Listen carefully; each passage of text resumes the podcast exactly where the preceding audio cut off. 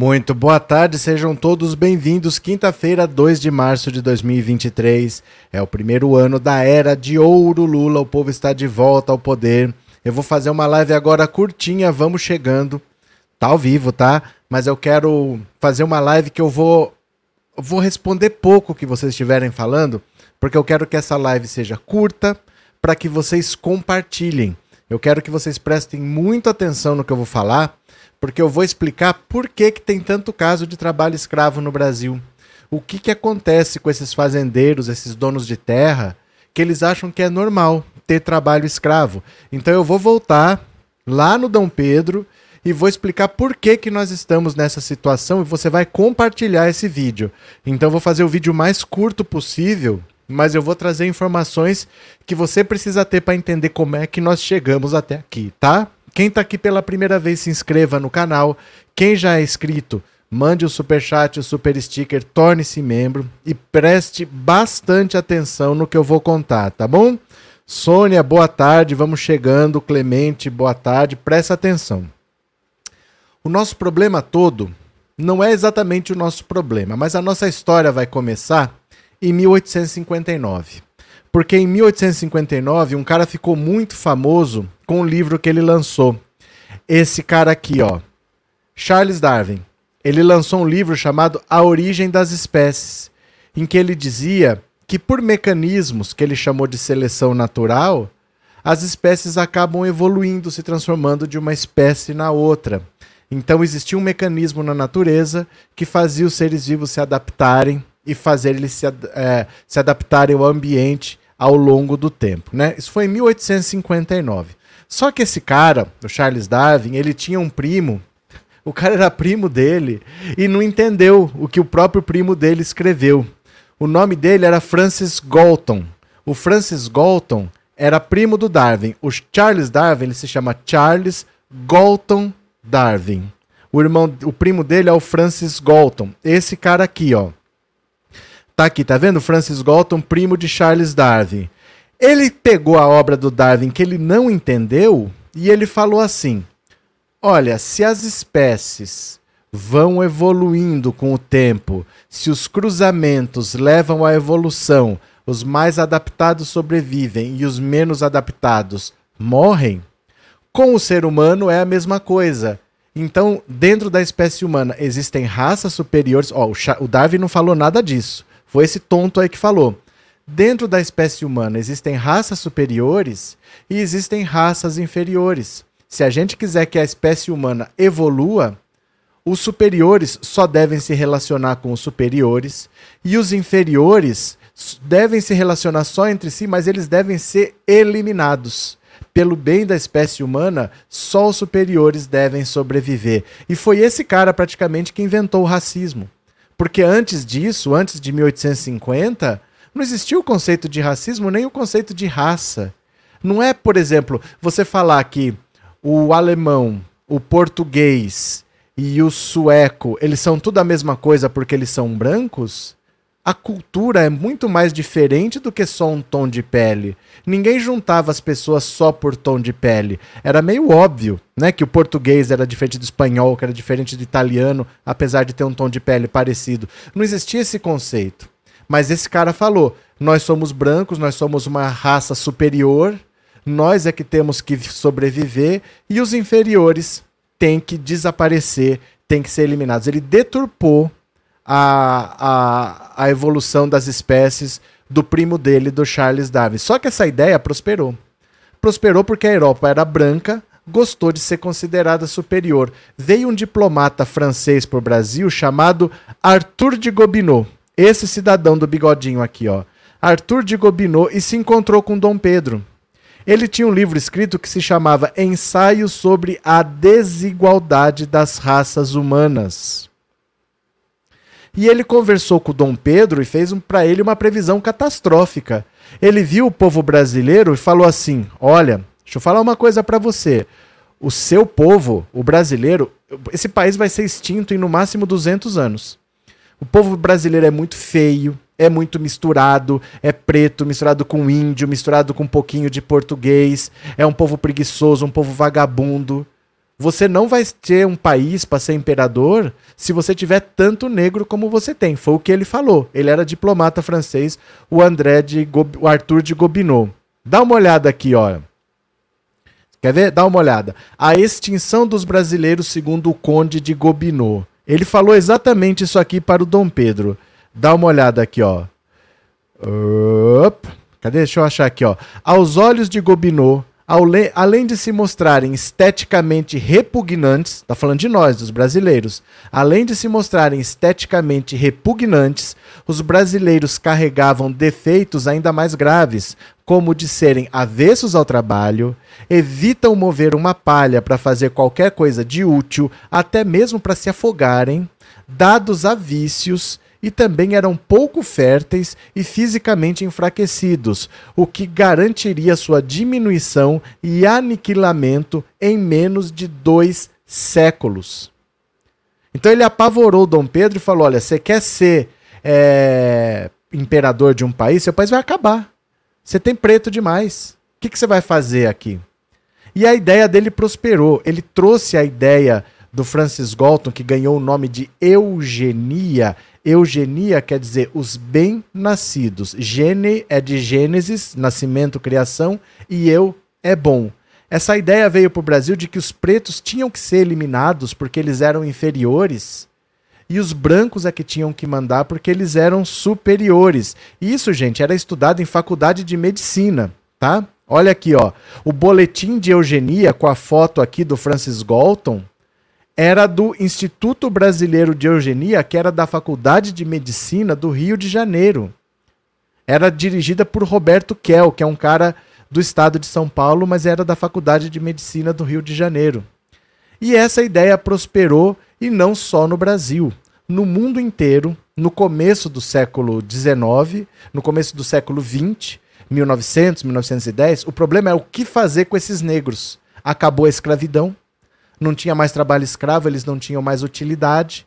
Então, o que, que nós vamos fazer com essa gente inferior? Nós não vamos ser países desenvolvidos com tanta gente inferior. Nos Estados Unidos, eles tiveram uma ideia louca.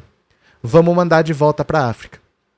Começaram a arrecadar dinheiro, alugaram barcos, criaram uma empresa para isso, colocavam os negros e soltavam na África, numa região perto da costa do Marfim. É claro que lá já tinha um povo, então, a hora que esse bando de negro chegou lá, foi jogado lá, deu uma guerra civil, acabou, acabou formando um novo país chamado Libéria. Que Libéria vem de liberdade, que eram os escravos americanos que estavam sendo libertos lá. A capital da Libéria chama Monrovia, porque vem de Monroe, o presidente americano que fez isso. Não deu certo, não conseguiram levar para lá. No Brasil, a solução foi a seguinte: vamos deixar morrer tinha 7 milhões de negros no Brasil, a maioria nem brasileiro era, a maioria era africano, não falava português, não era alfabetizado, deixa morrer. Deixa morrer a própria sorte. E essa ideia foi apresentada no Congresso Universal das Raças. Dá uma olhada aqui, ó. Congresso Universal das Raças de Londres, em 1911. O que fazer com os negros era um problema mundial. E lá o representante brasileiro que chamava João Batista de Lacerda, que era um deputado, diretor do Museu Nacional do Rio de Janeiro, ele falou assim: Nós vamos fazer o seguinte, como nós queremos eliminar os negros do Brasil, nós vamos deixar morrer. Então eles não vão ter assistência, eles não vão ter trabalho, eles não vão ter saúde, eles não vão ter escola. Em no máximo 100 anos, quatro gerações, eles vão morrer. E nós vamos substituir essas pessoas que vão morrer por brancos europeus. Nós vamos clarear o nosso país. E ele deu como exemplo este quadro aqui. Olha, este quadro foi pintado por um espanhol chamado Modesto Brocos. O quadro se chama A Redenção de Can. O João Batista de Lacerda usou esse quadro para dar o seguinte exemplo. Esse quadro ele tem aqui, ó, uma senhora de pé. Ela é negra, retinta, e ela tem uma filha mais clara do que ela. Então, provavelmente, os negros naquela época eram estuprados, homens e mulheres. O cara ia lá na senzala e fazia o que queria. Ela já tinha uma filha mais clara do que ela. E ela conseguiu casar a filha com um imigrante português que está aqui do lado sentado. E eles tiveram um filho que está no colo dela, que já nasceu branco. Então o deputado João Batista de Lacerda falava assim: olha, isso aqui é o que nós queremos fazer no Brasil. Que com o passar de três, quatro gerações, o Brasil se torne um país branco. Olha essa senhora dando graças a Deus que ela conseguiu clarear a família dela e conseguiu quebrar a maldição de Cã. Porque na Bíblia tem a história, né, que um dos filhos do Noé era o Cã, que foi amaldiçoado, tal, e essa aqui seria a redenção de Cã, seria a quebra da maldição de Cã. O Brasil não seria mais um país dominado por negros. Isso em 1911. E isso foi tão forte, essa ideia estava tão é, é, dentro da mentalidade dos brasileiros dessa época que entrou no texto da Constituição. Quando Getúlio Vargas fez a Constituição de 34, no texto da Constituição, no artigo 138, estava aqui, ó, como incumbe à União, aos estados e aos municípios estimular a educação eugênica. Ou seja, caberia às escolas ensinarem para as crianças que o Brasil é um país que, se, que primava pela educação eugênica, ou seja, que os brancos são melhores, que os pretos são inferiores e que nós temos é que clarear a população. E você estudou na escola, você aprendeu isso aqui. Você aprendeu que o branco com o índio dá caboclo ou mameluco, que o branco com o negro dá mulato e que o branco com o índio dá cafuso. Isso aqui era para mostrar que branco é branco. Não é mistura de nada com nada. Negro tem o seu lugar, quer trabalhar, quer cumprir a sua função, quer ser escravo. Nenhum país do mundo ensina a dividir os seus cidadãos pela cor da pele. Mas a gente ensinou isso nas escolas até muito recentemente, porque era a educação eugênica que entrou no texto da Constituição. E quando isso começou a ser posto em prática, o governo brasileiro facilitou a imigração de europeus.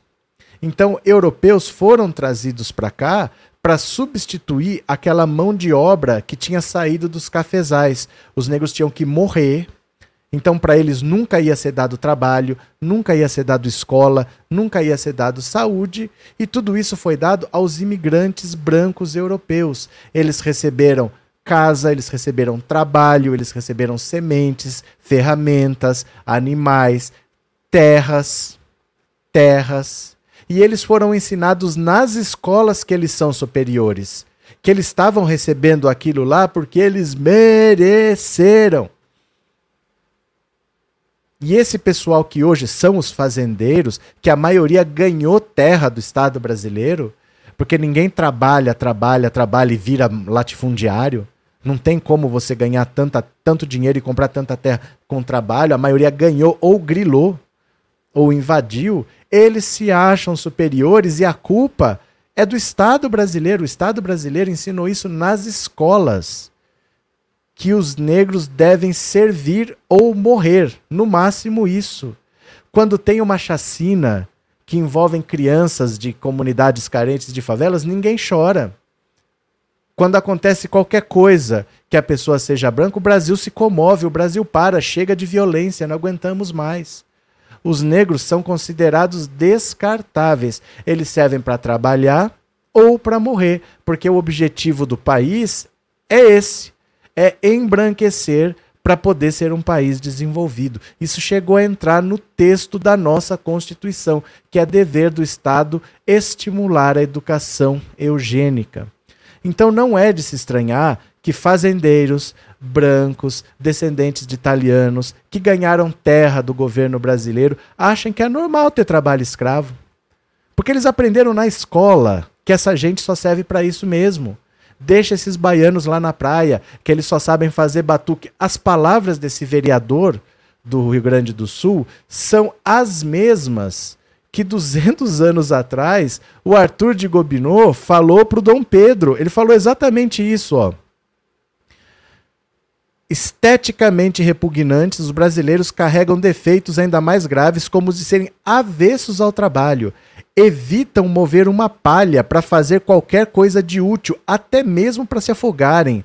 São dados a vícios e também eram pouco férteis e fisicamente enfraquecidos, o que garantiria sua diminuição e aniquilamento em menos de dois séculos. O que esse vereador falou é a mesma coisa que o Arthur de Gobineau falou para Dom Pedro 200 anos atrás. Olha, olha o que, que ele falou. Já não existe nenhuma família brasileira que não tenha sangue negro ou índio nas veias. O resultado são complexões raquíticas, que nem, que nem sempre repugnantes, são sempre desagradáveis aos olhos. Foi isso que ele disse para o Dom Pedro, isso está na mentalidade do povo brasileiro.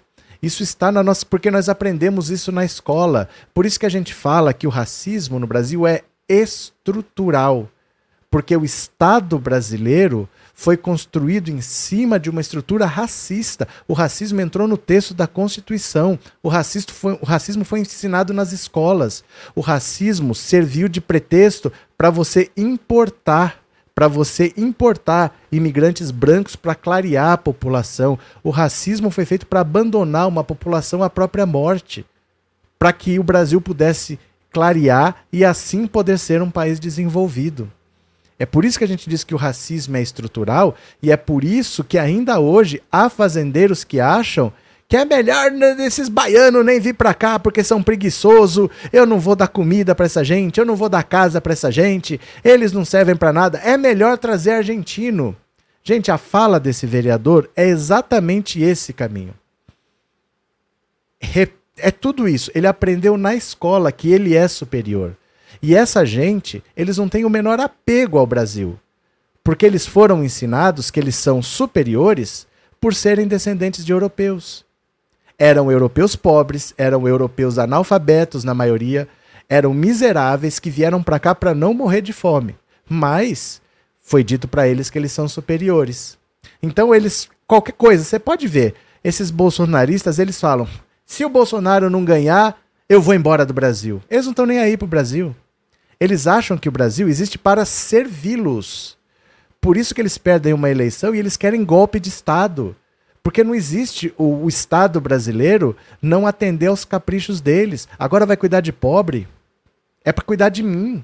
É para me dar privilégio. Faculdade pública é para mim, não é para ter cota para preto pobre, não é para isso. É para mim. É para eu ser privilegiado. Não é para essa essa gente tem que morrer, essa gente tem que acabar. Ninguém derruba uma lágrima quando a gente fala que um trabalhador estava com um guarda-chuva, o policial achou que era um fuzil e deu um tiro e matou. Vira estatística. Porque na cabeça das pessoas é para ser eliminado mesmo porque são inferiores. Isso foi ensinado nas nossas escolas. E chega no que chega. Num vereador ter a cara de pau de falar o que falou, sendo gravado falar numa assembleia, numa Câmara de Vereadores, no caso, né? Não é por acaso, isso foi construído ao longo dos séculos. Enquanto isso não for destruído, não adianta, jamais seremos um país desenvolvido, porque quem manda nesse país nem se considera brasileiro.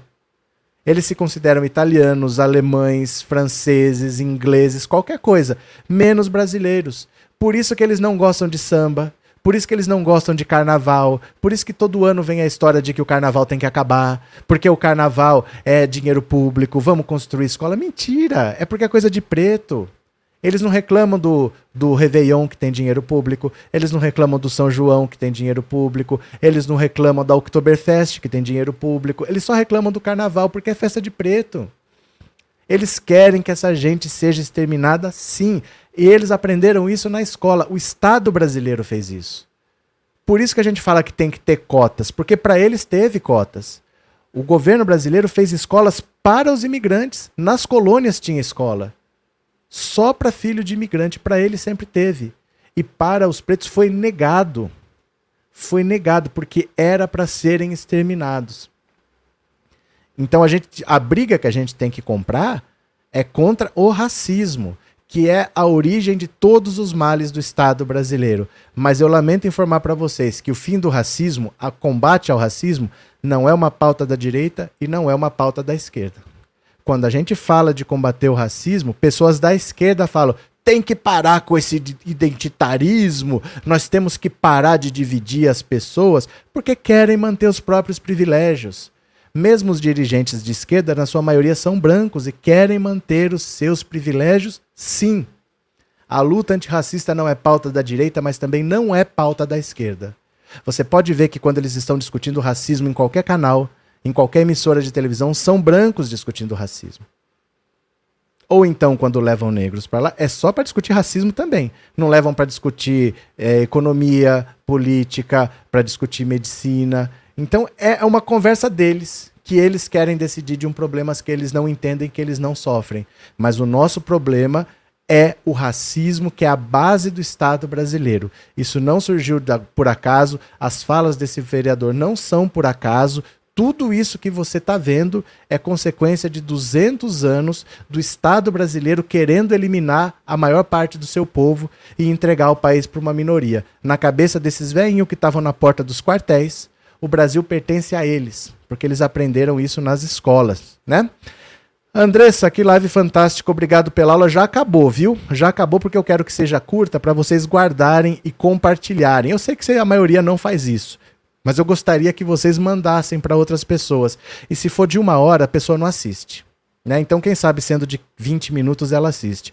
Hudson, obrigado pelo super sticker, viu? Obrigado, Hudson. E obrigado a Andressa que mandou o super chat, tá? Obrigado. Certo, meu povo? Eu vou parando por aqui depois você assista de novo. É importante que você tenha isso bem vivo na sua cabeça. Os nossos problemas não são recentes, eles estão enraizados na nossa sociedade e a gente só vai conseguir quebrar isso quando a gente combater o racismo. O racismo é um problema que os brancos têm que enfrentar. Isso não é um problema para negro discutir. Porque nós não temos isso dentro de nós, são os brancos que têm todos têm que entender que o país só vai ser um país desenvolvido quando todos forem iguais, quando não tiver privilégio, quando todo mundo viver bem. A maior característica de um país desenvolvido é todo mundo viver bem. Não existe país desenvolvido com um rico e miserável. Então, isso só vai acontecer quando a gente eliminar o racismo. Faz o L Brasil, obrigado, parabéns pelo trabalho excepcional. Eu que agradeço, faz o L Brasil. Valeu? Vou parar por aqui para que fique curto e que você compartilhe para ver se um amigo seu assiste. Valeu? Beijo, meu povo. Obrigado por tudo. 19 horas estamos aí. Eu já fui. Assista de novo e compartilhe. Valeu? Beijo. Tchau.